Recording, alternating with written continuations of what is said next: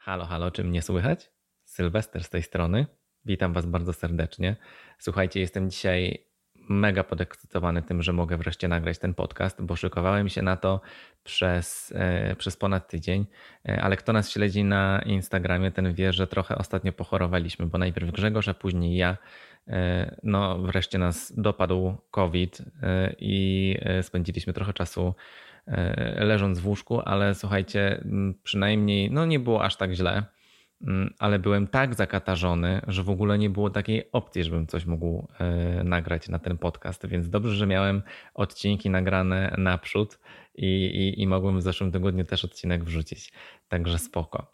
No a teraz wracamy już do normy yy, i no i teraz muszę nadrobić yy, odcinki, żeby znowu mieć trochę na zapas w takim scenariuszu, wiecie, jakby coś się stało, żeby odcinek był w każdą środę, żebyście mieli czego słuchać. No w każdym razie przechodzimy do tematu tego tygodnia. Słuchajcie, nadchodzi ten czas. Ten czas, kiedy centrum handlowe zamienia się w pole bitwy, a wyścig o ostatnią sztukę każdego rzeczywiście dobrze przecenionego produktu e, odbywa się niemal w każdym sklepie. Ludzie wracają do domów z bolącymi nogami, plecami, z brudnymi rękami, e, niektórzy z zadrapaniami, ale wracają też z torbami. Torbami pełnymi zakupów i prezentów na święta. I powiem Wam szczerze, że ja bardzo nie lubię tego okresu kupowania świątecznych prezentów. Lubię prezenty, e, ale sam proces kupowania jest dla mnie najgorszym aspektem tego wszystkiego, bo wszędzie jest mnóstwo ludzi, wszędzie wiszą świąteczne dekoracje i lecą wesołe świąteczne piosenki, no ale nikomu wcale tak naprawdę nie jest do śmiechu, bo większość ludzi chodzi zestresowana po sklepach, po ciężkim dniu w pracy, głodni i zmęczeni przedzierają się przez te tłumy i wybierają co komu kupić pod choinkę. Internet to trochę zmienił w ostatnich latach i super jest to, że tak dużo prezentów, nawet robionych na zamówienie i spersonalizowanych, można kupić już właśnie przez internet i to ułatwia sprawę, no ale ten chaos na mieście jednak zawsze jest. No i ten chaos bardzo towarzyszył mi, kiedy y, jakiś czas temu pracowałem w tej meksykańskiej restauracji w centrum miasta, o której, o której opowiadałem w odcinku o mojej pracy w gastronomii. E, to była tak knajpa, w której zawsze było tak strasznie dużo ludzi i tam, e, tam w ogóle pomiędzy samymi stolikami było tak mało miejsca, że gdy stało się przy jednym stoliku e, i na przykład nie wiem, brałem zamówienie od jednego stolika, to trzymałem pośladki na stoliku obok. No nie, nie, no nie było to fajne. Ja bym tam nie chciał siedzieć jako klient, ale, ale rzeczywiście naprawdę nie żartuję. Było mega ciasno. Mm, w ogóle teraz w epoce E, koronawirusa, to w ogóle e, nie byłoby mowy o, o tym, żeby stoliki e, tak blisko siebie były ułożone. No i tam w ogóle było tak, że ludzie czasami, żeby usiąść, musieli odsunąć cały stolik od kanapy czy od ściany, żeby w ogóle móc tam wejść do kąta, usiąść. I to nawet osoby z takim, o takiej przeciętnej budowie ciała mieli problem z wciśnięciem się w tą, w tą przerwę pomiędzy stolikami. Więc dodajcie sobie e, do tego fakt, że e, w każdym, e, każdy w tym okresie takim właśnie Black Friday'owym wchodził do restauracji z kilkoma wielkimi torbami z zakupami. To możecie sobie na pewno wyobrazić, jaka to była heca dla kelnerów i kelnerek, żeby po restauracji z gorącymi talerzami biegać i przeskakiwać przez te wszystkie torby, jeszcze pomiędzy tymi wąskimi szparami pomiędzy, pomiędzy stolikami. I jest jeden taki fuck up, który uważam za mój szczyt kariery gastronomicznej, taki highlight całego mojego okresu e, w gastronomii. I, no i chciałem tą fantastyczną anegdotką zacząć ten, e, ten podcast. Bo to była sytuacja, którą zapamiętuje się na całe życie. Jest ona właśnie bardzo ściśle związana z tym Black Fridayowym, czarnopiątkowym okresem e, i z prezentami. Ale zaraz dowiecie się dlaczego. Ale najpierw muszę się Was o coś zapytać. Czy wiecie, co to jest enchilada? Dla tych, co nie wiedzą, szybkie wytłumaczenie to jest takie tradycyjne danie meksykańskie, które przyrządza się tak, że e, chwilę usmażoną na głębokim oleju tortillę kukurydzianą przykrywa się ją sosem, farszem, zawija w rurkę i kilka takich rurek układa się e, w takim naczyniu żaro, żaroodpornym, tak warstwowo i każdą tą warstwę pokrywa się sosem e, i na końcu jeszcze na górze się daje ser. E, I to się później jeszcze zapieka w tym żaroodpornym e, naczyniu, żeby ten ser na tym sosie tak ładnie się zrobił. E, więc wyobraźcie sobie, jak to danie wychodzi z pieca. jest gorące jak lawa, pełne po brzegi sosu i pokryte roztapiającym się serem. I myśmy właśnie w tej restauracji takie enchilady przygotowywali. I jedna pani przy jednym z moich stolików pewnego dnia w tym okresie Black Fridayowym e, właśnie zamówiła sobie taką enchiladę. I słuchajcie, pamiętam to, e, jakby to się wydarzyło wczoraj. Jak mi przez wydawkę szef kuchni podał to danie, wyciągnął z pieca to żaroodporne naczynie z tą enchiladą i ten ser, ja pamiętam, on aż syczał na górze tej enchilady. I oni, I oni te enchilady kładli na takich podstawkach z takiego twardego plastiku, żebyśmy mogli je zabrać, mimo że naczynia były gorące. I, i nawet, żeby to naczynie, naczynie żaro, żaroodporne się nie ślizgało na tej plastikowej podstawce, to kładło się pomiędzy y, pod to naczynie jeszcze papierową serwetkę. I słuchajcie, on mi tej serwetki nie dał, ten kucharz. ten straszny kucharz. E, I pamiętam to, jak spojrzałem na ten talerz, i, ale było tak strasznie dużo ludzi e, w restauracji, był taki chaos, ci kucharze byli tak zapracowani i wściekli, że myślę sobie, a dobra, dobra, będzie dobrze. Przecież zanosiłem z 50 takich dań dziennie do różnych stolików i, i nigdy nic się nie stało. Przecież to tylko papierowa serwetka. Co może się stać? No i zabrałem, słuchajcie, tą enchiladę. Mm, poszedłem takim pewnym krokiem. E, wręcz z każdym krokiem byłem coraz pewniejszy siebie, bo, bo, bo nic a nic mi się ta, ta enchilada na, tym, na tej podstawce nie ślizgała przez całą, przez całą tą drogę. I podszedłem już do stolika. Ona w dalszym ciągu była nieruchoma. Mm, I położyłem przed jedną panią jej burrito. Schyl, schylam się tak lekko, żeby tą enchiladę położyć przed drugą panią i po prostu widzę to w zwolnionym tempie, jak mimo tego, że całą drogę ta enchilada e, na podstawce była nieruchoma i nie drgnęła o milimetr, tutaj nagle, kiedy chciałem ją położyć i lekko zgiąłem nadgarstek, zaczęła gwałtownie sunąć w stronę klientki. I to tak żwawo, tak, że nie było opcji, żeby to zahamować.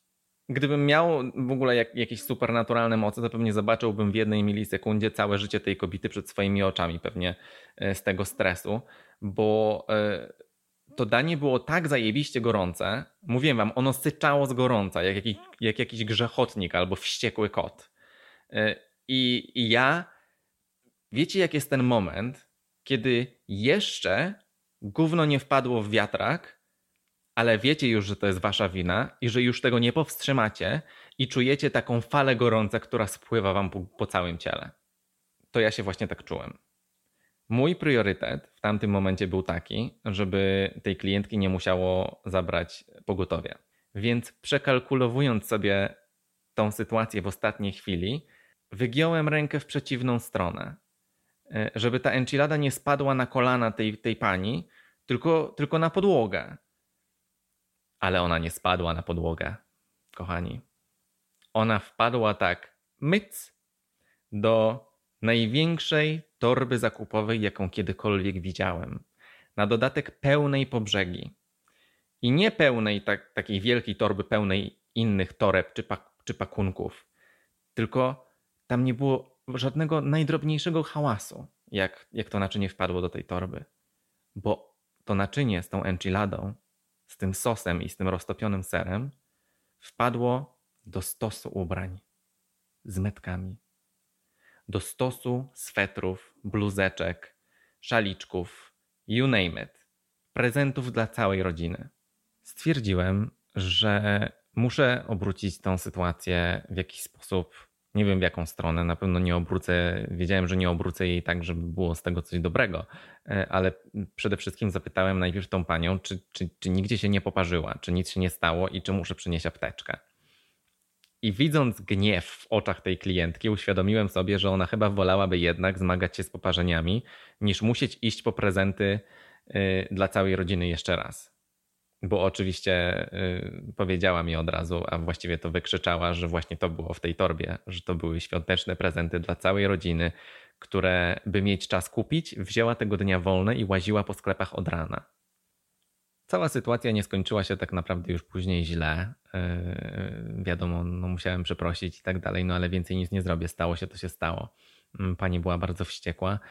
No i powiem wam tak, biorąc pod uwagę to, jak bardzo ja nie lubię wybierać prezentów, to w sumie wcale jej się nie dziwię, że była taka wściekła, bo sam pewnie też bym się zagotował w środku i bez tej gorącej enchilady. Ale to nie jest tak, że ja nie lubię robić prezentów jako całego tego konceptu. Bo sam motyw tego, że kupuje się coś osobie, na której nam zależy, a potem patrzymy, jak ta osoba ten prezent odpakowuje, jak jej twarz się rozświetla i widać taką radość, to jest super i bardzo lubię takie kupowanie jakichś drobnych prezentów na co dzień i bez okazji, bo wtedy to jest jeszcze bardziej nieoczekiwane. No ale czasami są takie osoby, którym jest ciężko wybrać prezent, na przykład Grzegorz, no ale o tym za chwilę. E, no ale ja zawsze się stresuję tym, że prezent się nie będzie komuś podobał, bo sam dostałem w życiu trochę beznadziejnych prezentów i w sumie to mam taki mega niefart w związku z prezentami, zwłaszcza tymi na e, Secret Santa e, tak zwane, czyli pośród znajomych i współpracowników, wiecie, kiedy się losuje czyjeś imię i potem robi im się prezent. I mój pierwszy taki beznadziejny prezent był od jednej takiej wrednej koleżanki w pierwszej klasie gimnazjum, e, która chciała zrobić mi na złość i była taką typo, typową klasową mean girl. I kupiła mi na Mikołajki książeczkę dla małego dziecka, taką dla jedno czy dwu, dwurocznych dzieci, która miała w środku taką piszczącą zabawkę. No w ogóle beznadziejny prezent i ja do tej pory nie rozumiem, e, czemu w okresie świąt drugiej osobie ludzie potrafią sobie nawzajem robić takie słabe jazdy. Wiecie, ja też e, kilka razy wylosowałem w tych grupowych Secret Santas osoby, za którymi nie przepadałem albo których nie znałem i tak zawsze robiłem im fajne prezenty albo takie, mm, jakie z czystym sumieniem uważałem, że mm, no, powinny się podobać e, albo sprawić tym osobom przyjemność, no bo o to chodzi w świętach, tak? Więc nie wiem, nie wiem, no nie wiem, no sorry, ale mam wrażenie, że trzeba być naprawdę podłą osobą, żeby, żeby komuś specjalnie zrobić chamski prezent pod choinkę, bo no, co tu dużo gadać. Także koleżanka w moich oczach została, koleżanka, dziewczyna z klasy, y, została skancelowana w moich oczach y, i cała ta sytuacja była jedną z pierwszych, które udowodniły mi w życiu, że karma wraca, bo rok później to ja wylosowałem tą koleżankę i bardzo nie po chrześcijańsku y, jej nie wybaczyłem i, i kupiłem jej też taką, taką samą gównianą książeczkę, żeby dać jej nauczkę. E, no i też e, dla satysfakcji, bo powiedzcie, no powiedzcie sami, no jak można wigilię klasową drugiej osobie tak zepsuć trochę. No wiadomo, wszyscy, wszyscy odpakowują prezenty, cieszą się i w ogóle i pytają się, a ty co dostałeś, a ty dostałeś jakiś w ogóle beznadziejny prezent, który ktoś ci zrobił specjalnie po chamsku. Druga sytuacja dotycząca beznadziejnego prezentu jest jeszcze gorsza chyba tak naprawdę, bo pokazuje mój epicki niefart. E, ja generalnie bardzo często przegrywam w karty, w bingo, w różne gry, w totolotka, e, no i czasem właśnie w prezenty. Mm, no i kilka lat temu znowu brałem udział w tym e, okrutnym plebiscycie zwanym Secret Santa razem ze współpracownikami z tej włoskiej restauracji, o której opowiadałem w odcinku pod tytułem Dzień Naleśnika. I tym razem wyobraźcie sobie, wylosowałem jednego z kucharzy, Kupiłem mu e, butelkę whisky, bo on był fanem i, i, udało mi się znaleźć w tym budżecie, który mieliśmy na prezenty, naprawdę fajną ofertę, gdzie dostał no, taką spoko butelkę whisky, która, która mu się bardzo podobała. Mm, więc cieszyłem się, że, że właśnie udało mi się taką okazję znaleźć. I wiecie, co się okazało w dzień naszego Christmas Party? Że mój kumpel, taki kelner, z którym pracowałem, przypadkiem dostał dwa prezenty, a ja nie dostałem żadnego. No, więc ten kucharz, który zawinił yy, i powinien był kupić prezent dla mnie, yy, pobiegł do Tesco i kupił mi czteropak piwa tyskie. I taki miałem prezent na Secret Santa. Więc no, wypiliśmy to tamtego wieczoru. Yy, no ale cóż, ja generalnie bardzo lubię motyw prezentów niestandardowych, chociaż rzadko udaje mi się takie kupić, bo należy osób takich, co lubią bezpiecznie i pewnie E, więc na przykład jak sam mam dostać od kogoś prezent, to bardzo lubię powiedzieć z góry, co bym chciał. E, to wtedy wiem, że na pewno się ucieszę i prezent mi się przyda, e, jeżeli wiem, tak, ja wiem najlepiej, czego potrzebuję. No i chyba przez te beznadziejne prezenty z przeszłości mam jakąś taką traumę związaną z niespodziankami i nie lubię niespodzianek za bardzo. I na przykład w zeszłym roku dostałem od Grzegorza między innymi piękną e, wersję kolekcjonerską książek Szóstka Wron i Królestwo Kanciarzy Lee Bardugo. Naprawdę przepiękne wydanie, prześliczne. Fotki mam na moim Instagramie oczywiście. E, no i, i, i ja tak trochę specjalnie o tych książkach na miesiąc przed świętami mówiłem bez przerwy. Wiedziałem, wiedziałem że nadchodzi ten czas świąteczny i miałem nadzieję, że, że Grzegorz mi je kupi. No i się udało. Także dziękuję chłopaku, wiem, że słuchasz i przewracasz oczami. E, no a ja musiałem jemu kupić e, prezent, który sam musiałem wybrać i, i wyszukać, bo, e, bo Greg nie lubi mówić, czego chce pod choinkę. Więc nigdy nie jest łatwo i słuchajcie, kupiłem mu nóż. To tak a propos tych niestandardowych prezentów, ale właśnie zawsze mi się chciało śmiać, jak ktoś się mnie pytał, co kupiłem wtedy Grzegorzowi pod choinkę, ja odpowiadałem, że nóż. E, I tak, no, ta konsternacja e, jest zawsze taka, mm, okej. Okay. E, ale mogę tu szybko wyjaśnić dlaczego. Bo Grzegorz bardzo lubi te filmy na YouTubie, gdzie się gotuje, te wszystkie gotujące Chinki, co potrafią same wszystko zbudować, ugotować, wydziergać. Jest taki Japończyk, który ma przepiękne filmy na swoim kanale, Jun's Kitchen się nazywa. I on też bardzo często pokazuje swoje piękne noże w tych filmach i stwierdziłem, że znajdę na necie jakiś porządny, dobry nóż z tej e, stali damasceńskiej, tak ona się nazywa. I, no i udało się, znalazłem, znalazłem taki nóż w fajnej cenie, rzeczywiście porządny. E, no i, e, i chyba Grzegorz był zadowolony, bo nóż naprawdę jest zajebisty. Ja go nie dotykam za bardzo, bo się boję, mm, ale prezent udany. Grzegorz od tamtej pory, słuchajcie, przejął pierwszeństwo, jeśli chodzi o gotowanie w naszym domu, więc co tu dużo gadać. No, ten prezent to był po prostu win-win. No i tak jeszcze a propos prezentów, to ja na przykład bardzo lubię e, motyw takiego kupowania sobie czegoś ładnego, w cudzysłowie. I nie wiem z czego to wynika. Może dlatego, że kiedy dorastałem albo jak byłem studentem, to jakoś się specjalnie nie przelewało i może nie, że mi, nie wiem, brakowało na jedzenie, ale wiadomo, że no ciężko się wydawało, kiedy się było studentem, pieniądze na takie rzeczy dla przyjemności, czy na rzeczy, które nie są niezbędne. Y, kiedy wiadomo, pracowało się na pół etatu, ja byłem na emigracji i tak dalej, i tak dalej. Y, więc teraz, mimo tego, że też oszczędzam regularnie pieniądze, y, to nie jest to na takiej zasadzie, że wszystko idzie na kubkę i tylko, tylko kiszę całą tą kasę, która po rachunkach zostaje z wypłaty. Mm, I jak mam na coś ochotę, to lubię sobie tam raz czy dwa razy w miesiącu coś kupić, jakiś drobiazg, który, który przyniesie mi szczęście, czy to książkę, czy grę. Czasami z Grzegorzem zaszalejemy i kupimy sobie konsolę albo jakiś fancy sprzęt do domu, albo masażer karku. Yy, ale to właśnie jest ta moja puenta, że, yy, że te małe rzeczy, które sobie sprawiamy regularnie, pozwalają nam później chodzić do pracy z uśmiechem na twarzy, bo wiemy, że, yy, no, że pracujemy na coś konkretnego, na jakiś taki właśnie fajny lifestyle, a nie, mm, że ciłamy bez przerwy jak w fabryce, oszczędzamy, czy to nie wiem, czy na podróż, czy na wakacje, czy na dom, nieważne. E, I to, są, I to są właśnie takie regularne prezenty, które są moimi ulubionymi, bo sprawiają mi, e, sprawiają, że każdy miesiąc może na swój sposób być specjalny. E, jak kupiliśmy sobie taki, mm, taki ten odkurzacz, który jeździ sam po domu i odkurza, to po prostu słuchajcie, był taki game changer, że masakra, no ale już oszczędzę wam, oszczędzę wam detali, ale polecam każdemu. I tak podsumowując, prezenty, owszem, są zajebiste, ale zwłaszcza wtedy, kiedy służą nam albo naszym bliskim, yy, przynosząc radość i coś znacząc. I wiążą się z czymś więcej niż stres przedświątecznych zakupów, albo presją, że prezent musi być po prostu taki zajebisty, że pobije wszystkie inne prezenty, bo żyjemy teraz w takich czasach i ten konsumpcjonizm już tak kontroluje nasze życie, że naprawdę to jest ciężka poprzeczka do przeskoczenia, żeby komuś zrobić najlepszy prezent ever. Bo najlepszy prezent ever to chyba można sobie tylko zrobić samemu, albo, albo może nam zrobić nasza druga połówka chyba. I żeby było jasne, ja się tutaj odnoszę do, do pakunków, do takich prezentów materialnych bo oczywiście zaraz ktoś mi napisze, że trzeba się cieszyć ze zdrowia, życia i o matko, co tam jeszcze, ale no ten odcinek skupia się na e, tej przedświątecznej wyprzedaży, na Black Friday, na przedmiotach i takich płytkich, przyziemnych rzeczach. E, no a o tych głębszych może kiedyś też porozmawiamy, ale nie dzisiaj. To był odcinek o prezentach e, beznadziejnych, ale też i o takich, które zapamiętamy na całe życie.